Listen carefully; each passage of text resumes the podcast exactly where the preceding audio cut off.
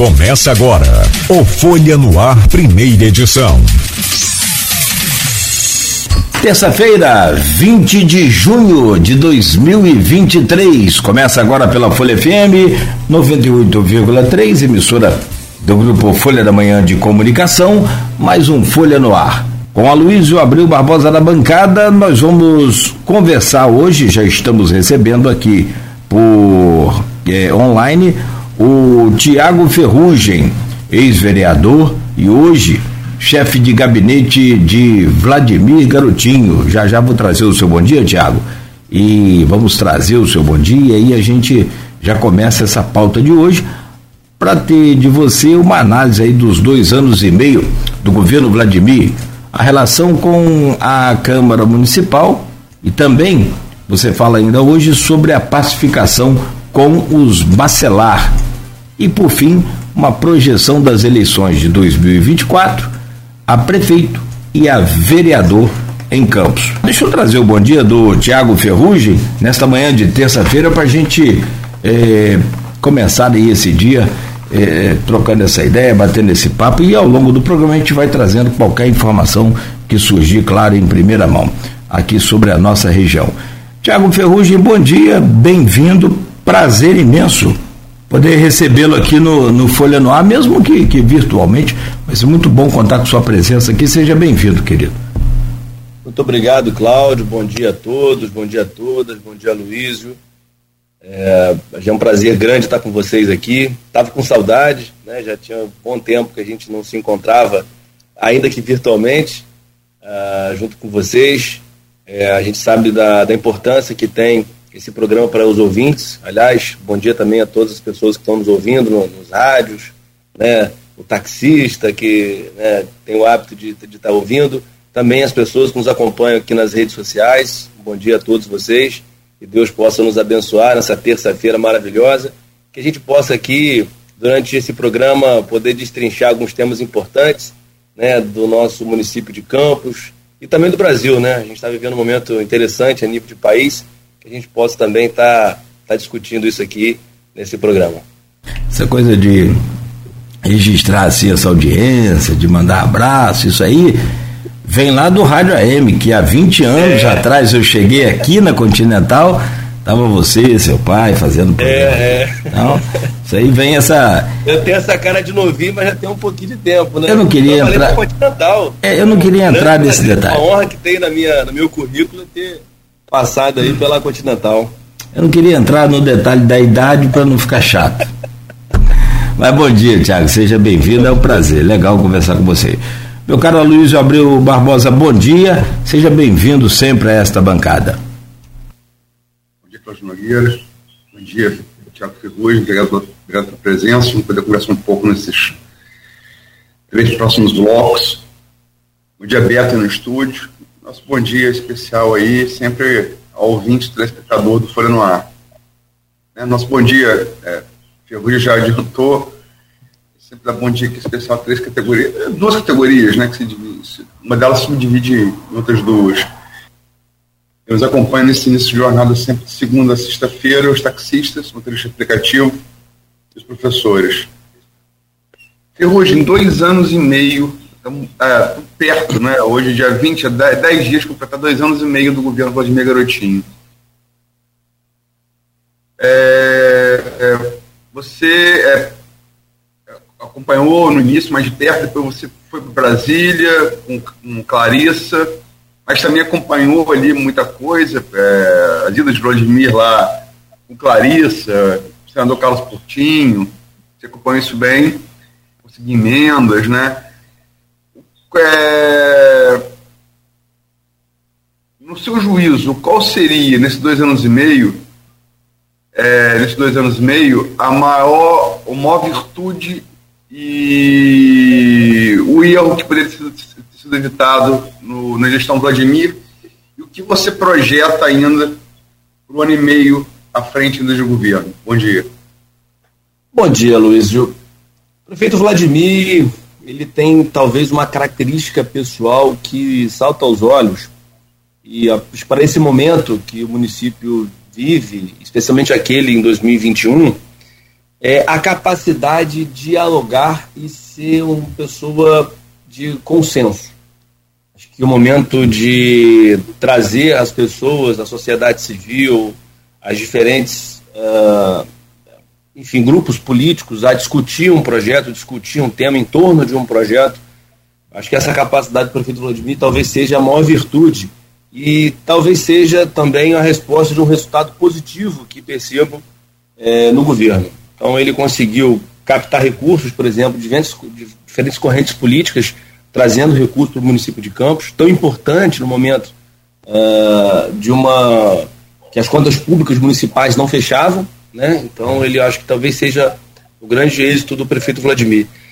Falar em crítica, é uma posição até delicada para mim hoje como chefe de gabinete dele, mas talvez é, tenha alguns temas que precisam ser aprofundados e possivelmente uh, o olhar do prefeito eu acho que tá, vai muito nesse, nessa direção. É, acho que o transporte público talvez seja um tema que precisa e está sendo agora priorizado para que a gente consiga é, dar um resultado melhor para a população de Campos. Talvez seja o grande desafio que o prefeito Vladimir vai, deve encarar nos próximos anos aqui na cidade de Campos. É, não, é, não vai aqui nenhuma crítica, né, exatamente, puramente dito, mas talvez uma priorização maior ao transporte público, tendo em vista que ele já conseguiu avançar muito no equilíbrio das contas públicas e agora pode avançar em outros temas. Talvez esse, esse seja é, o tema mais sensível e importante a ser enfrentado nesse momento. Transporte público foi tema de, foi tema de debate é, a partir de uma, de, uma, de uma entrevista que também foi no ar do, do Gilberto Gomes, secretário de comunicação do PT.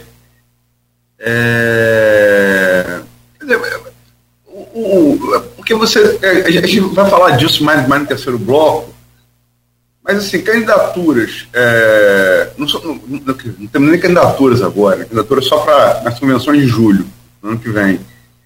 Mas, enfim, é, conhece um pouco de política, né? A candidatura de Vladimir é a candidatura, é uma candidatura natural, né? Qualquer prefeito, é, qualquer pessoa que ocupa posto executivo e, e é bem avaliado, né? natural.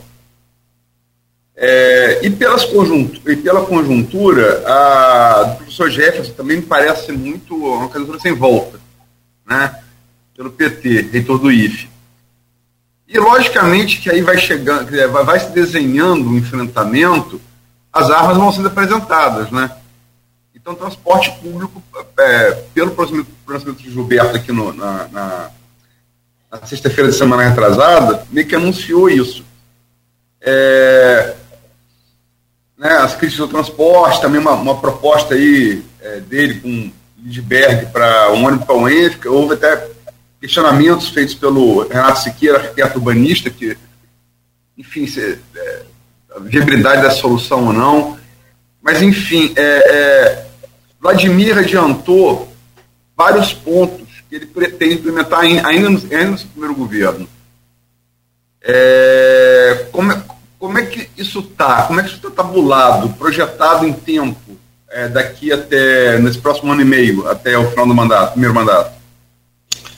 Bom, é, em relação ao transporte público, a gente já tem.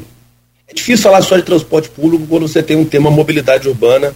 Né? Inclusive, ontem recebi um grupo do Tribunal de Contas é, que está fazendo estudos de mobilidade urbana uh, em todo o estado e Campos, por ser um polo regional, eles têm dado uma atenção muito especial é, e tem nos ajudado, ajudado os municípios a enfrentar um tema que é nacional. Né? O transporte público, a mobilidade urbana é um problema hoje nacional e o transporte público ele é uma, tem uma crise hoje nacional. É, porque os, os governos ficam numa situação difícil. Né? Se você for repassar todo o custo do transporte público para o cidadão, as tarifas serão impagáveis por aqueles trabalhadores, principalmente os assalariados, né, que recebe seus salários mínimos, que é impossível para eles é, custear esse transporte caríssimo. Né? Por outro lado, os governos também não têm condições é, financeiras de é, assumir grande parte dessa despesa, afinal de contas, tem também obrigações. Tem a saúde, que consome parte do recurso, a educação é um tema sensível, enfim. Então é um dilema que o Brasil hoje está vivenciando. Campos tem ainda um, uma situação ainda mais delicada, que é justamente o tamanho do município de Campos. A gente está falando da maior cidade do estado do Rio de Janeiro, a gente está falando de um município que tem 4 mil quilômetros quadrados, que tem, tirando esse centro urbano aqui, Campos e Guarulhos, você tem pouca densidade populacional, mas você precisa ofertar transporte público para todo o município. Me lembro que antes do governo da Rosinha, com a passagem para Santo Eduardo, naquela época já era 10, 12 reais. Né? Então você já vê naquela época 10, 12 reais. Se você trazer, é, corrigindo a inflação para cá, a gente estaria falando hoje de 18, 19 reais, né?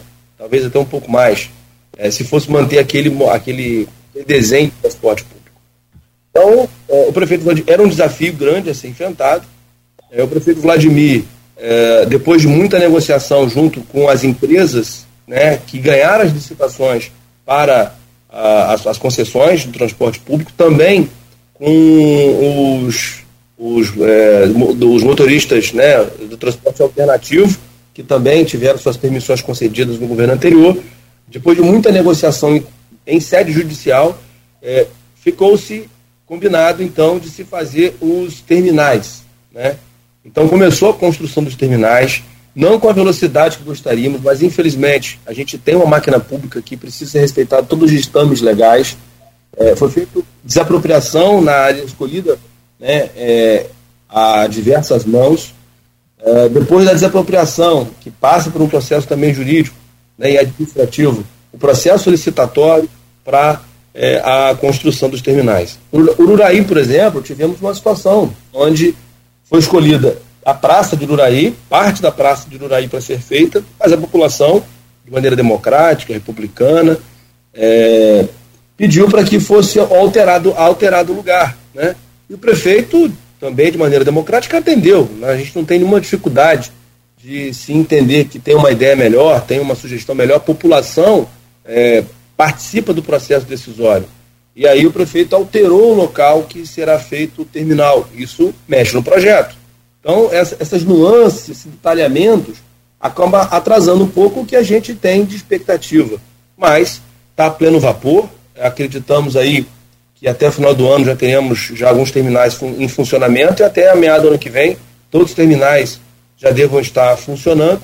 E aí você a gente vai conseguir fazer a implementação é, do aplicativo a implementação uh, da bilhetagem eletrônica para que haja uma fiscalização maior, tanto às empresas quanto ao transporte alternativo, visando garantir o atendimento dos horários, quantitativo do transporte, né, de carros é, rodando, dando atendimento com dignidade e qualidade à população, que hoje é muito difícil você fazer essa fiscalização sem o apoio tecnológico. É impossível você falar hoje em transporte público sem tecnologia. Aliás, qualquer coisa hoje sem tecnologia é difícil de se falar. Então, talvez, acreditamos que até o meio do ano, muita coisa já vai ter sido avançada. Ainda não vai resolver tudo, né? ainda vamos ter novos desafios, mas o governo Vladimir tem enfrentado todos esses desafios, esses desafios, não tem fugido do debate, não tem fugido de reconhecer algumas falhas, algumas possíveis falhas, mas que a gente tenta avançar e melhorar para dar atendimento à população cada vez mais digna. E a gente falou, eu, a gente falou sobre transporte, eu só vou ler aqui o que o Vladimir tabulou aqui em resposta ao que o Gilberto colocou. Pode, pode ser? Claro. Para depois, é, que ele, ele fala várias coisas aqui. Como, como você disse, ele não fala sobre transporte, ele fala, ele vai além, ele fala de mobilidade, né? Vladimir Garotinho, abre aspas.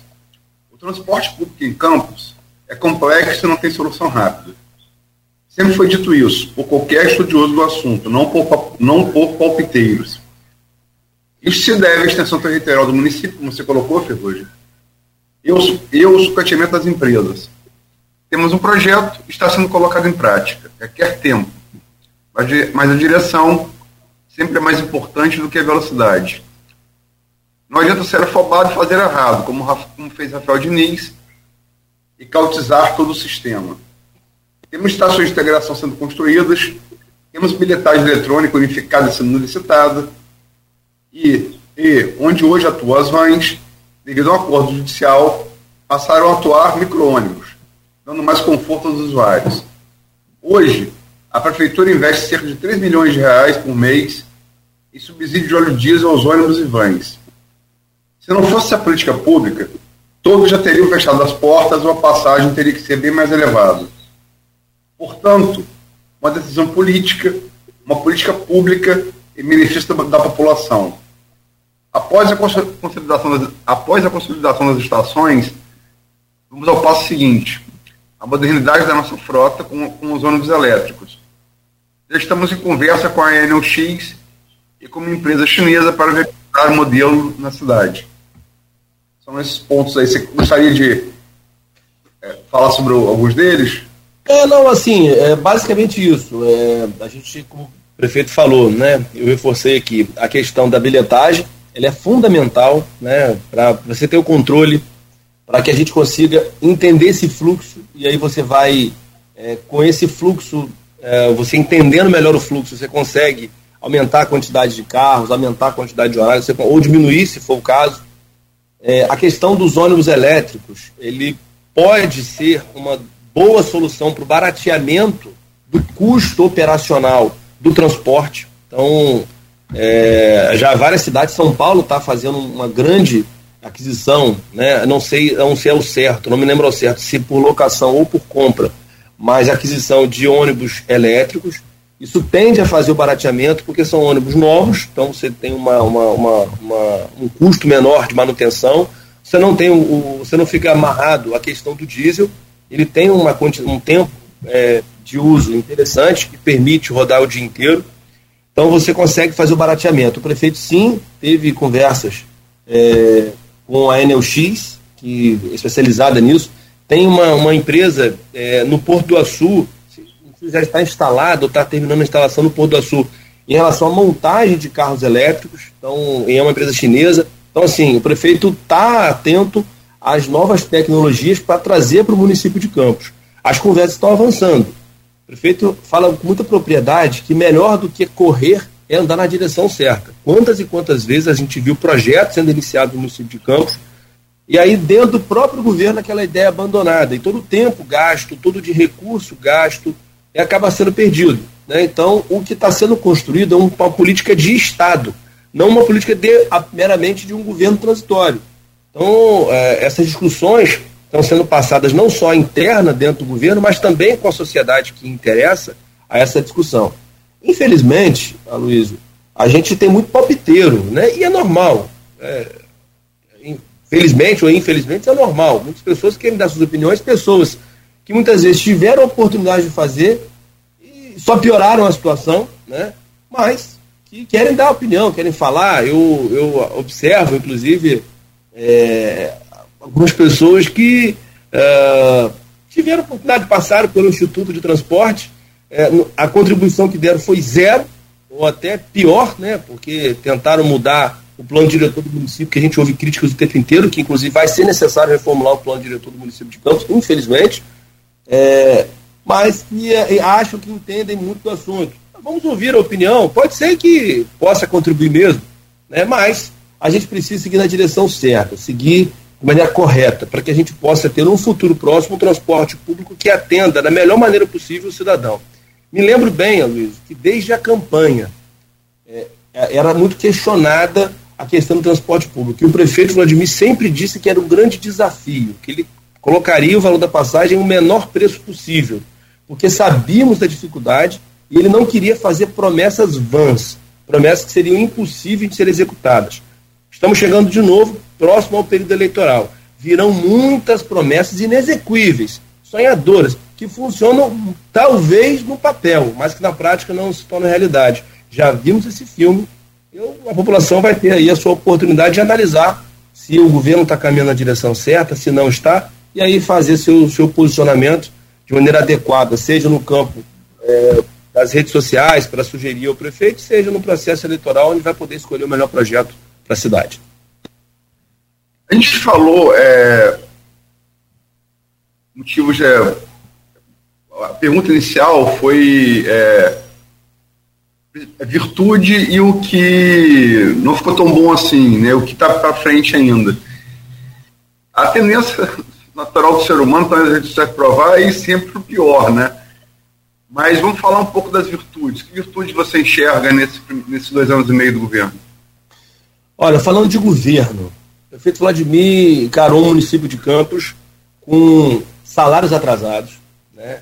servidor sem nenhuma expectativa de receber sua, seus salários, né? a sua remuneração. Isso tem um impacto completamente negativo no comércio da cidade, onde o comerciante fica numa dificuldade, numa dúvida né, sobre as suas vendas, e isso atrava, atrava né, e atrapalha a, próprio investimento que esse empresário vai fazer no seu negócio ou o surgimento de novos negócios. A gente sai de um governo né, que é, ficava toda hora lembrando de problemas do governo anterior ao dele e problemas e problemas e não conseguia ver, é, é, passar para a população de Campos um futuro melhor.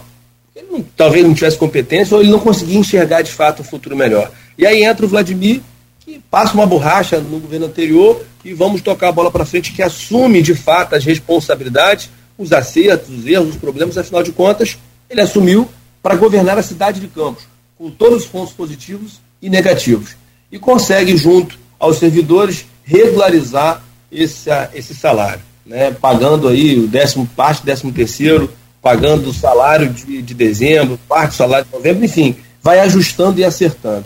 Prefeito Vladimir é, não fica sentado no seu gabinete, ele vai à luta, né? não fica ali lamuriando os problemas, não transforma a prefeitura no mundo das lamentações e vai a Brasília, tenta captar recursos, dialogando aquilo que o prefeito anterior não conseguiu fazer, que era simplesmente encaminhar o ofício para o gabinete do Vladimir, à época deputado federal, pedindo recursos, dizendo onde queria, para poder ajudar na gestão. É, o prefeito Vladimir, pelo contrário, procurou deputados de direita, deputados de esquerda, deputados que tiveram voto na cidade de Campos, que tinham um compromisso político com a cidade de Campos, para que eles pudessem então mandar recursos para a cidade. E aí tinha a irmã dele também, deputada federal, que ajudou muito nessa articulação. O prefeito Vladimir procurou o governador do estado. Né? Eu lembro em Campos, muitas vezes, alguns prefeitos, ah, porque eu sou amigo do governador, sou amigo do governador, mas amigo para tirar foto da tapinha nas costas. Vladimir não queria e não quer ter um governador amigo para ser um, um, um amigo é, é, na vida social, mas quer ter um governador que de fato assume as suas responsabilidades, entendendo que Campos é uma cidade importante para o interior do estado. E o governador Cláudio Castro foi um excelente governador, onde é, só a ajuda financeira que repassou, eram, se não me engano, 12 milhões por mês no início do governo Vladimir, que ajudou a salvar a folha de pagamento da saúde. Né? Por exemplo, só esse, esse repasse do Cláudio na área da saúde pagava todo o funcionalismo da saúde.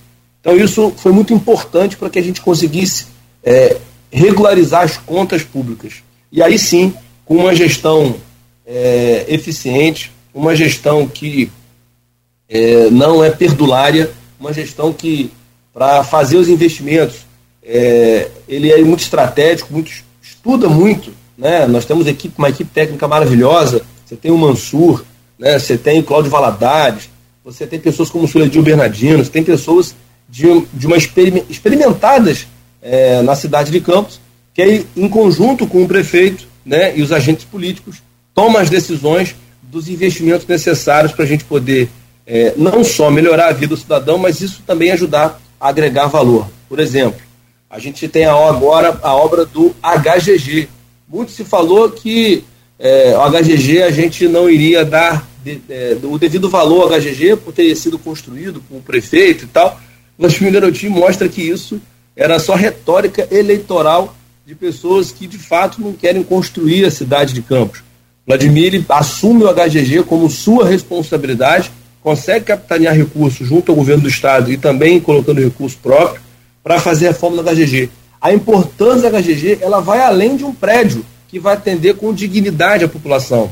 A gente vai conseguir, Luiz e Cláudio, é, habilitar os leitos do HGG junto ao SUS, que hoje não são habilitados porque a gente não consegue, nunca conseguiu no HGG é, ter alvará de bombeiro, alvará perdão, alvará da Vigilância Sanitária, alvará do Ministério da Saúde, para conseguir estar habilitado para receber recursos. Então, a gente, com essa obra, além de dar melhor atendimento à população, vamos habilitar e aumentar a captação de recursos do município na área da saúde. Então, você vê que as ações elas são estratégicas para que a gente consiga deixar um governo muito melhor daquele que foi encontrado, com condições né, de é, a cidade cada vez mais conseguir viver gastando menos, com mais eficiência e menos dependente dos óleos, que é também um tema importantíssimo que precisa ser enfrentado, não com retórica política, não com retórica eleitoral, mas com evidências claras no governo. Eu acho que talvez seja, é, talvez eu, eu fazendo uma análise de governo, eu acho que essa sensatez na administração pública, sem muito para um lado nem muito para o outro, mas com centralidade, sabe, com, com consciência dos gastos públicos, essa eficiência dos gastos públicos é, talvez seja uma marca muito importante é, do prefeito Vladimir, que agora vai entrar numa nova fase do governo, que talvez vai ser a fase que a população tá, está conseguindo enxergar a revolução administrativa que o prefeito implementou é, na cidade. Que a gente que está dentro da máquina pública hoje, a gente consegue perceber claramente como que as amarras foram sendo retiradas, como o governo internamente conseguiu evoluir. Seja hoje com o colchão financeiro que se tem, para garantir o pagamento em dia dos fornecedores, dos trabalhadores, seja é, na, na formatação de governo. Agora a população vai começar a enxergar em obras né, é, todo esse esforço feito pelo governo e agora consegue colocar para fora isso, fazendo várias obras estruturantes na cidade. Então, Ferrugem, você elencou bem aí as parcerias com o governo do estado. É, a Folha foi fundamental, o HGG, as 103 ruas aí asfaltadas em campos que estão sendo asfaltadas. Só vou acrescentar aqui, tomar liberdade, teve o um restaurante popular que foi reaberto. Verdade. Né? Acho que foi uma virada de chave aquilo ali. E o, o agora, recentemente, Ferreira Machado também, que é outra parceria com o governo do estado. E acrescentando a essas parcerias, como você bem disse, viabilizou o governo, a folha de pagamento e tudo isso, é, tem também é, a arrecadação de campos, só para esse ano de 2024, com uma previsão aí de, de, de, chegar quase a, a 3 bilhões de, de reais. Mas aí tem uma outra pedra no calcanhar também aí no sapato, que além do transporte, é, que é um caso muito sério, desde o começo, Aloysio, se lembra bem das primeiras entrevistas aqui com o prefeito, logo assim que ele ganhou a eleição, antes mesmo, mas depois da vitória, é, a gente já, já, questionava e cobrava aqui sobre o transporte público, que era um, é um problema sério.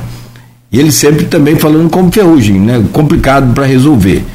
Mas tem um outro problema, que é o reajuste do servidor. Cara, tem acho que sete anos, não sendo tão preciso, sem reajuste.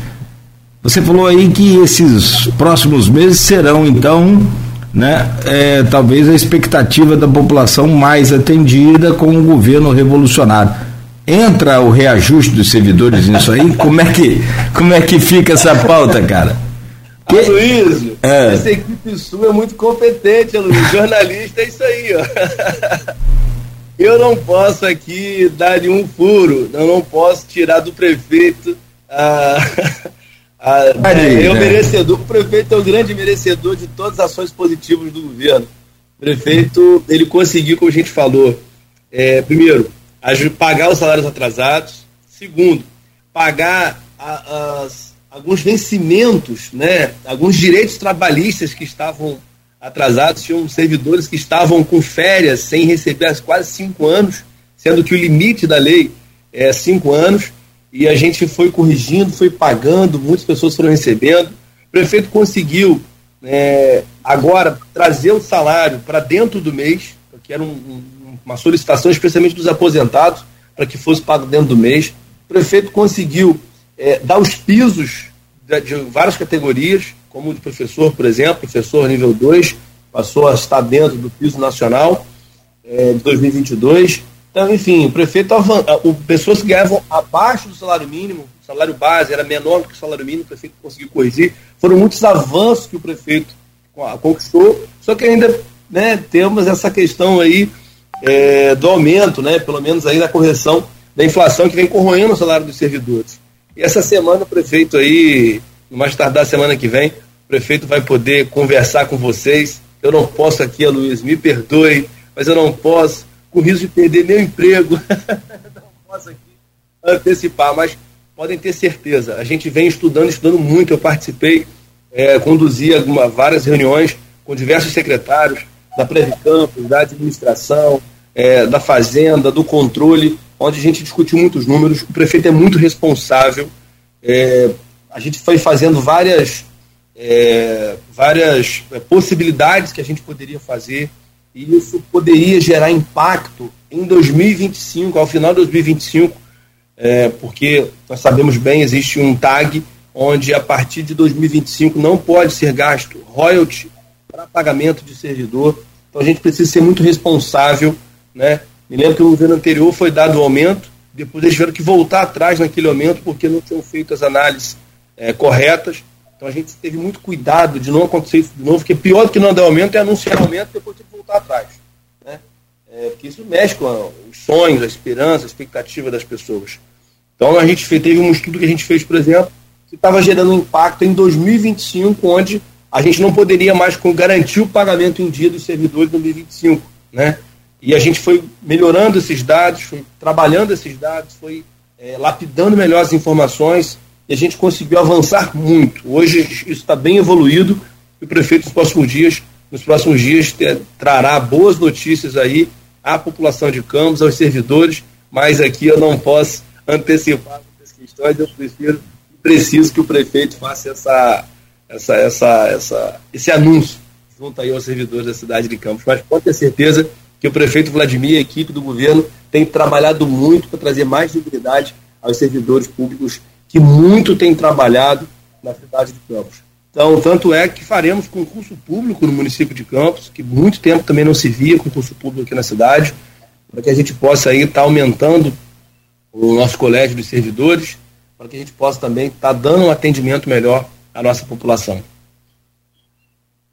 Perfeito. Ferrugem, vamos fazer o seguinte: é, a gente precisa fazer um intervalo comercial e na sequência a gente volta para continuar a nossa conversa, é, com relação também aí essa, esse relacionamento com a Câmara e a pacificação com os bacelar.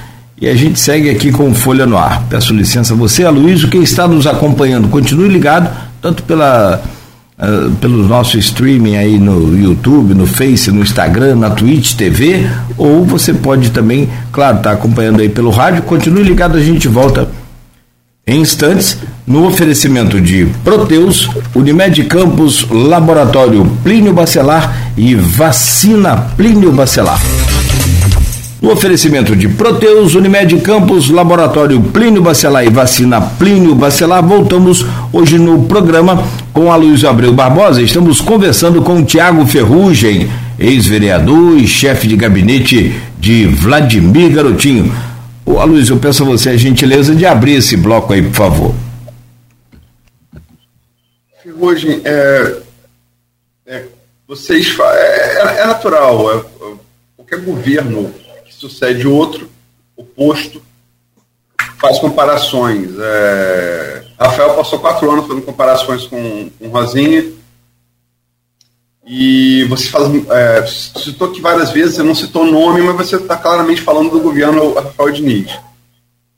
É, a relação, Rafael teve é, quatro anos de mandato, a relação dele com o legislativo esgarçou em dezembro do, do, do, do, do último ano, né? Perdão, dezembro do, do penúltimo ano três anos a relação ficou, se manteve com a Câmara, a relação se manteve no diapasão bom para o governo. Fez, fez dois presidentes da Câmara, né? Marcão, depois Fred. No governo Vladimir, essa relação esgarçou muito rápido. Ela, ele gastou em maio do primeiro ano de governo. Uma, ainda se mantida a presidência, a coisa foi contornada. É, e depois, no segundo biênio, veio a perda da presidência para Marquinhos Bacelar, né, que foi vitorioso, é o, é o presidente nesse, nesse segundo biênio.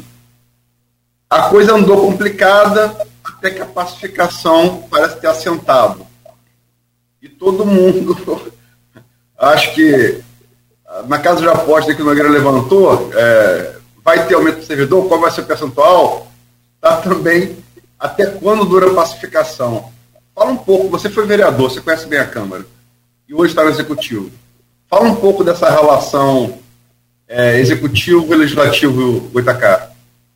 Bom, é, Rafael pegou uma Câmara muito atípica, né, devido a vários vereadores que foram eleitos é, não puderam exercer o seu mandato. Né, isso muda um pouco a característica da Câmara, porque você tem suplentes, legitimamente assumiram, né, não tem nenhum problema com isso, mas você tem uma. É, é diferente, né, de quando você tem de fato o vereador lá que, que ganhou as eleições, passou pelo crivo do processo eleitoral. É, mas também você tinha uma força política que, se, que fazia oposição ao governo do, do ex-prefeito, que estava é, ali catando cacos e tentando sobreviver a uma questão que ultrapassava o campo político. Né?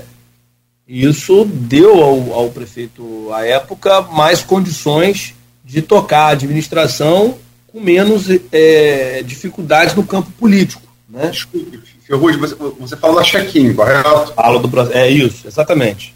É, e aí você, ele, ó, aquele, aquele grupo político estava mais preocupado em, é, naquele momento, ou pelo menos dividir as suas atenções, né, é, também para se reconstruir politicamente. Então, Rafael teve uma certa tranquilidade né, para é, administrar a cidade de Campos, coisa que talvez nenhum outro político vai ter como Rafael teve, é, da forma que aconteceu. O prefeito Vladimir assume uh, e já logo a Câmara já mostra, mostra suas cartas. Isso faz parte do processo democrático. É, falo com muita propriedade, porque é, participei em algumas conversas, algumas reuniões, depois me distanciei, fiquei mais em Brasília. Mas houve, obviamente, erros da parte do governo, houve erros da parte de alguns vereadores, né? É, isso está muito evidente, muito claro. O prefeito Vladimir já reconheceu isso, inclusive. Houve um processo de amadurecimento né? É, a, a Câmara ela jamais pode ser vista, o Legislativo jamais pode ser visto como uma extensão do Poder Executivo. É uma casa onde os vereadores, gostando da opinião ou não, gostando das suas, da forma que cada parlamentar conduz a sua, o seu mandato, mas ele foi eleito, ele está lá, é um poder constituído e é o legislativo, é o modelo que nós temos. Né? É, o professor Luiz Marinho, ele deu uma, uma, uma, palestra há pouco tempo aqui em Campos, ele diz, não dá para brigar com o tema. E o tema está posto, o tema está claro, existe o poder executivo e existe o poder legislativo, que, que é, imposto pela Constituição Federal, é imposto pelas normas que nós temos da, né, do processo político brasileiro. E a Câmara tem a sua força, tem, tem a sua competência e precisa ser respeitado. É, algumas pessoas usam isso de uma maneira mais republicana, outras menos republicana, mas isso faz parte do processo político. Precisa se avançar. E o governo, num, num primeiro momento, não teve a maturidade para conduzir essa relação com o legislativo. Por outro lado, o legislativo também é, não conseguiu entender o novo momento que o Campos vivia, que precisava de, é, de todos estarem imbuídos num projeto que pudesse recuperar o município de Campos. Passado esse momento de muito, muita dificuldade, muito problema, veio a eleição né, é, de deputado. Eu acho que ali ficou muito evidente o que a população de Campos estava pensando, e aí essas forças políticas conseguiram chegar num grau de maturidade que é para onde a democracia nossa deve caminhar, e Campos deu talvez uma grande lição para o Brasil, né? uma grande lição de política, onde Pessoas que até então estavam em campos opostos da política sentaram à mesa e pensaram: olha, Campos tem que estar em primeiro lugar. Vai chegar o processo eleitoral, lá na eleição a gente vai ver. Cada um vai defender seu projeto ou não, vamos estar no mesmo projeto, mas isso é no outro momento. Agora precisamos avançar. E assim tem acontecido. Vez ou outra acontece de termos pensamentos diferentes, isso também faz parte. Internamente, dentro da administração pública, a gente também tem divergências. Várias vezes sou voto vencido, outras vezes sou voto vencedor. O prefeito também tem essa capacidade de diálogo, inclusive interno. Isso também acontece com o parlamento. E aí a gente vai avançando. Se a gente tem uma ideia que o parlamento não aceita, não quer, a gente tenta construir, então, olha só, essa aqui é a nossa ideia, é a ideia de vocês, vamos tentar construir uma coisa que seja mais consensuosa e é, a gente tem conseguido avançar. Talvez Agora a gente está vivendo um momento de amadurecimento. Eu vou falar com muita sinceridade. Eu prefiro uma relação republicana nos termos que nós temos hoje do que quando a Câmara é quase que um puxadinho da prefeitura, né? Como já vivemos é, em vários momentos na cidade de Campos, seja com o grupo político que pertence, seja com o grupo político que, faço, que fiz oposição, é, é melhor quando você tem uma Câmara que é conduzida de uma forma com independência, porque a, a próprio governo, na hora de tomar decisão, ela toma decisão de uma maneira mais, mais pensada, mais racionalizada, nos obriga a pensar todos os nossos atos. E eu, eu, eu, eu é, é, então, eu gosto desse modelo, né? É, esse, esse modelo que a gente tá, conseguiu estabelecer em Campos, com muita discussão, com muita maturidade. Vai aqui um parabéns ao prefeito Vladimir, parabéns ao, ao presidente Marquinhos Bacelar, que hoje é o presidente do nosso legislativo, que consigam ter essa maturidade para conduzir os trabalhos é, até aí o final desse governo, o final da administração aí também da presidência do Marquinhos. Né? E a gente não sabe bem que vai ser o próximo, mas que até o final dessa gestão eles consigam ter essa maturidade com conseguir conduzir a cidade de Campos como tem sido conduzida. Parabéns aí aos dois.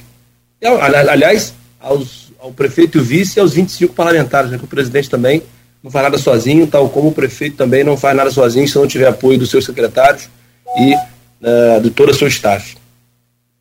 Ô, ô Tiago Ferrugem, com relação à Câmara. o ah, perdão, perdão, desculpa. Nogueira, seu áudio. Tá, deixa eu só voltar aqui. É, desculpa, perdão. Então, às vezes dá um. A temperatura tá, tá baixa e o clima tá seco, né? então peço desculpas para não ficar tossindo aí ao vivo. É, o Tiago Ferrugem, ex-vereador e chefe de gabinete de Vladimir Garotinho. Como a Luiz bem disse, você foi vereador, você sabe como é que é bem é, os corredores ali da, da Câmara Municipal. Houve também, a cronologia colocada pelo Aloysio é, é perfeita, e houve um momento ali que foi esse rompimento com os vereadores é, de perda de números de, de apoio o garotinho tinha esse apoio todo e, e perdeu pelo menos três ali naquele dia, né, é, desse, desse projeto aí para mudança de, é, dos impostos, da, dos tributos, essa coisa toda. É, você consegue visualizar hoje o prefeito fechando o seu mandato com um número maior de vereadores na sua bancada, maior ainda do que já está? né, para ter mais uma folga nas suas é, votações, nas suas pautas. Você consegue visualizar isso? Eu consigo. Eu acho, eu, eu acho que hoje o prefeito Vladimir está muito mais próximo de conquistar mais parlamentares ao seu projeto do que perder. Né? É, mas uh, a Câmara é sempre uma caixinha de surpresa. Né? O parlamento brasileiro é sempre uma caixinha de surpresa. Mas eu acredito que sim. O prefeito Vladimir está tendo muita entrega a Câmara, ela naturalmente, ela é uma caixa de ressonância da sociedade. Se ela deixar de ser uma caixa de ressonância da sociedade, isso vai ter uma repercussão dentro do processo eleitoral. Isso é natural. Né? Então, se o prefeito Vladimir tiver uma boa aprovação, né, as pesquisas dizem que sim, mas a gente vai saber lá na frente, de fato. Né? As pesquisas dão indicativos, mas a eleição ainda, ainda daqui a um ano. Se a população de Campos quer esse projeto, é natural que eles vão buscar é, escolher parlamentares que é, coadunam com esse projeto, né, que estão inseridos dentro desse projeto. E a, a, a Câmara ela precisa entender esse processo, é natural. Né? Então, com uma boa avaliação, com a administração do prefeito Vladimir avançando, e digo, é, prefeito vai começar agora, estava conversando com o Fábio Ribeiro ontem, muitas obras acontecendo, muitas ações acontecendo, é, então é natural que você consiga reunir em torno desse projeto uma quantidade maior de parlamentares. Então acredito sim que é, é possível que o prefeito, é, com os meses se passando, é possível que ele aumente essa bancada. Mas eu não me preocupo com, de fato, é, com aqueles que se autodeclaram base do governo ou independentes. Essa para mim é uma questão que mais uma organização muito interna da Câmara. O importante é o que você falou, é quando os projetos do prefeito vá a plenário, os votos que ele vai estar tá, que esse projeto vai estar tá recebendo em si. Porque é, no Congresso a gente vê muito isso, tem a banca base do governo, né, os partidos estão ali na base do governo, mas quando abre a votação não é bem aquilo ali. Pessoas da base do governo votam contra, como é que base do governo é essa que vota contra o governo? Né? Então, assim, é, o mais importante é o voto é, quando o projeto ele é encaminhado. Então, o Cláudio Nogueira coloca com muita propriedade isso. O mais importante é o voto, mais até do que se declara base ou não base do governo. Tem gente por uma questão partidária, por uma questão política, não vai se declarar base do governo, mas no voto lá que vai a plenário, ele está votando, mesmo sem estar tá declarado ali base do governo, está lá no, nos independentes. Né? Então, isso vai de, de, de parlamentar a parlamentar, na comunicação que ele faz junto aos seus eleitores, na comunicação que ele faz aí junto é, ao seu grupo político, isso varia muito. Mas o importante é o voto que ele tem dado e o governo tem conseguido aprovar é, boa parte dos seus projetos, tem, né, logicamente, com muito diálogo. Né? O governo Vladimir, a gente tem tido um cuidado, Aloysio, é, quando a gente tem um projeto, ontem mesmo conversava com o nosso procurador-geral, nós vamos encaminhar alguns projetos para lá, vamos chamar, a gente chama né, é, os vereadores que foram elencados por esses é, parlamentares que hoje cumprem, né, são independentes, para dialogar, apresentar. Se tiver alguma sugestão que a gente possa incorporar antes mesmo de mandar para a Câmara, a gente incorpora. Se não, não, pode, faz a emenda lá que a gente vai analisar aqui, a gente né, apresenta, se, for no, se o projeto é, permanecer com o objetivo que nós pretendemos enquanto poder público, a gente consegue avançar muito bem nessa, nessa questão. Então, é, enfim, volto a dizer, o mais importante é o voto né, de, cada de cada parlamentar em cada projeto que a gente encaminha, mais até do que a gente chama de base nesse contexto. É, hoje em dia, na Câmara, você falou, voto é uma coisa, discurso no plenário é outra. Mas hoje, na Câmara, com a pacificação, o assentamento, não vou, dizer, a pacificação em si, o assentamento da pacificação. Parece estar assentado. Sim. Você pega um aquário, você pega o aquário, movimenta o aquário, a partícula suspende, a água fica turva, aquilo sedimenta e você vê o aquário. As posturas mais de oposição mesmo hoje na Câmara parecem ser mais restritas aos vereadores Maicon Cruz e, e Anderson de Matos. Uhum. Mais críticas, né? Você acha que, que dentro dessa. Mesmo se você concorda com isso ou discorda, por quê? E segundo, é, essa lua de. É, eu vou entrar um pouco no assunto da, do bloco posterior, pode ser até uma pergunta para te fazer a passagem, Nogueira, que ele acabar de responder. A, a porca foi torcer o rabo na hora, na hora da, das nominatas, né? porque a gente sabe, né, bastidor de política, que muitos secretários é, vão, vão, ser candidatos. A gente sabe que tem os vereadores governistas que vão ser candidatos. E é, essa, nessa disputa de poder, que faz parte, é normal qualquer lugar do mundo, né, é, é que espaço o governo vai dar para candidatos estão na oposição ou são independentes, enfim. E que espaço vai dar para os seus, que sempre tiveram consigo, né? É nessa... É, é, é uma conta tão mais difícil do que o reajuste do servidor. Como é que vocês vão fazer ela? Olha, Luísio, eu presidi a coligação é, do prefeito Vladimir na sua candidatura 2020. É, se o prefeito nessa missão mais uma vez, vou aceitar de bom grado, porque é uma, a gente tem avançado bastante. É, e a gente, já naquela, naquele momento, a gente viveu uma situação muito delicada, porque a gente foi candidato sem. O prefeito Vladimir foi candidato sem, sem, sem estrutura, né? É, a gente ali era oposição aos governos e tal. O Vladimir era deputado federal, mas né, para fazer uma campanha de prefeito é, é, é difícil. E a gente conseguiu sair vitorioso, elegemos uma boa bancada de vereadores. Hoje nós temos, além de sonhos e projetos, nós temos realizações a serem apresentadas. Então a gente tem um capital político importante nesse momento. É, só que a gente não pode errar. Né? Então a gente tem que atuar com muita maturidade nesse processo. É, as regras eleitorais mudaram. Hoje você só tem 26 candidatos por cada partido. A tendência é que diminua cada vez mais as nominatas, a quantidade de partidos disputando o processo. Então você tem menos candidatos. Você Isso tem suficiente, né?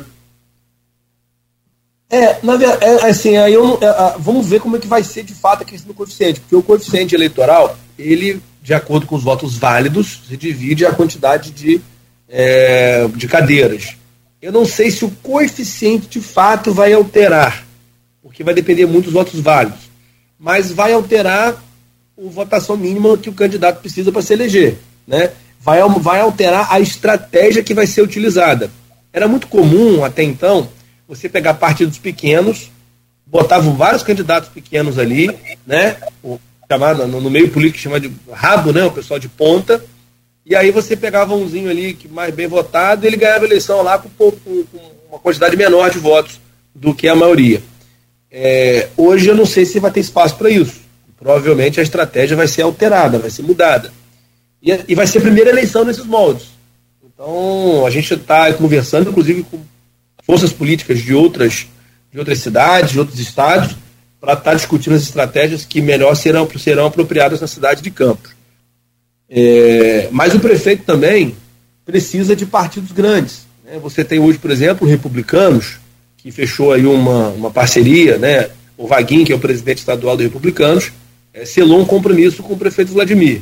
Republicanos é partido é, do, de um dos vereadores que citou, o vereador Antônio de Matos, e o Vaguinho, ele tem uma liderança importante sobre o vereador Maicon Cruz, né? que é um parlamentar que, inclusive, tem uma relação pessoal de muito respeito e carinho, inclusive. Gosto muito do, do, do vereador, apesar das questões políticas, né? mas no pessoal tem uma relação é, de muito respeito e diálogo com ele. Com os dois, na verdade, mais até com o Maicon. É, mas como é que vai ser esse comportamento na eleição? Eu não sei sei como é que vai ser. Né? Eles têm independência deles, têm autonomia, mas o partido e a liderança está dizendo que vai caminhar junto com a gente. Então eu não sei como é que vai se comportar. Né? A gente vai fazer algum ajuste no nosso programa eleitoral para que eles possam, nosso programa é, de governo, para que eles possam estar tá participando desse projeto, desse processo. Não, eles vão estar na oposição, não sei. Muita coisa ainda tem que se caminhar. Como você falou, nós temos aí um ano até as convenções, né? E muita coisa pode acontecer. Mas é, é óbvio que o nosso compromisso grande é reeleger os vereadores que assumiram o compromisso de ser base do governo e assumiram a sua responsabilidade, o compromisso, né? E se for desgaste, né, e ser governo, eles assumiram isso, abraçaram a ideia e estão junto com a gente. Então, a eles nós temos compromisso prioritário, né? Muito compromisso em reeleger esses vereadores. Digo a você com muita tranquilidade. Aí é o Tiago Ferrugem falando. Mais até do que os, os companheiros secretários. Porque os secretários são secretários por escolha do prefeito. Os vereadores foram escolheram ser base do prefeito. É diferente, né? O prefeito escolheu quem seriam os secretários. Os vereadores escolheram ser base do governo. Então, é natural que o governo tenha compromisso com os vereadores que são base do governo, que assumem essa responsabilidade mais do que qualquer outro.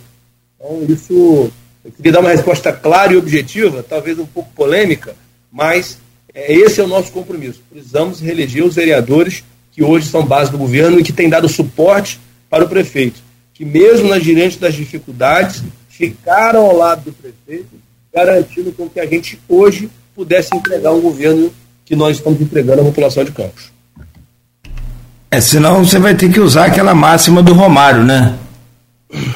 Tá chegando agora, não pode sentar na janela, né? Não é, tem essa. Claro, normal, normal.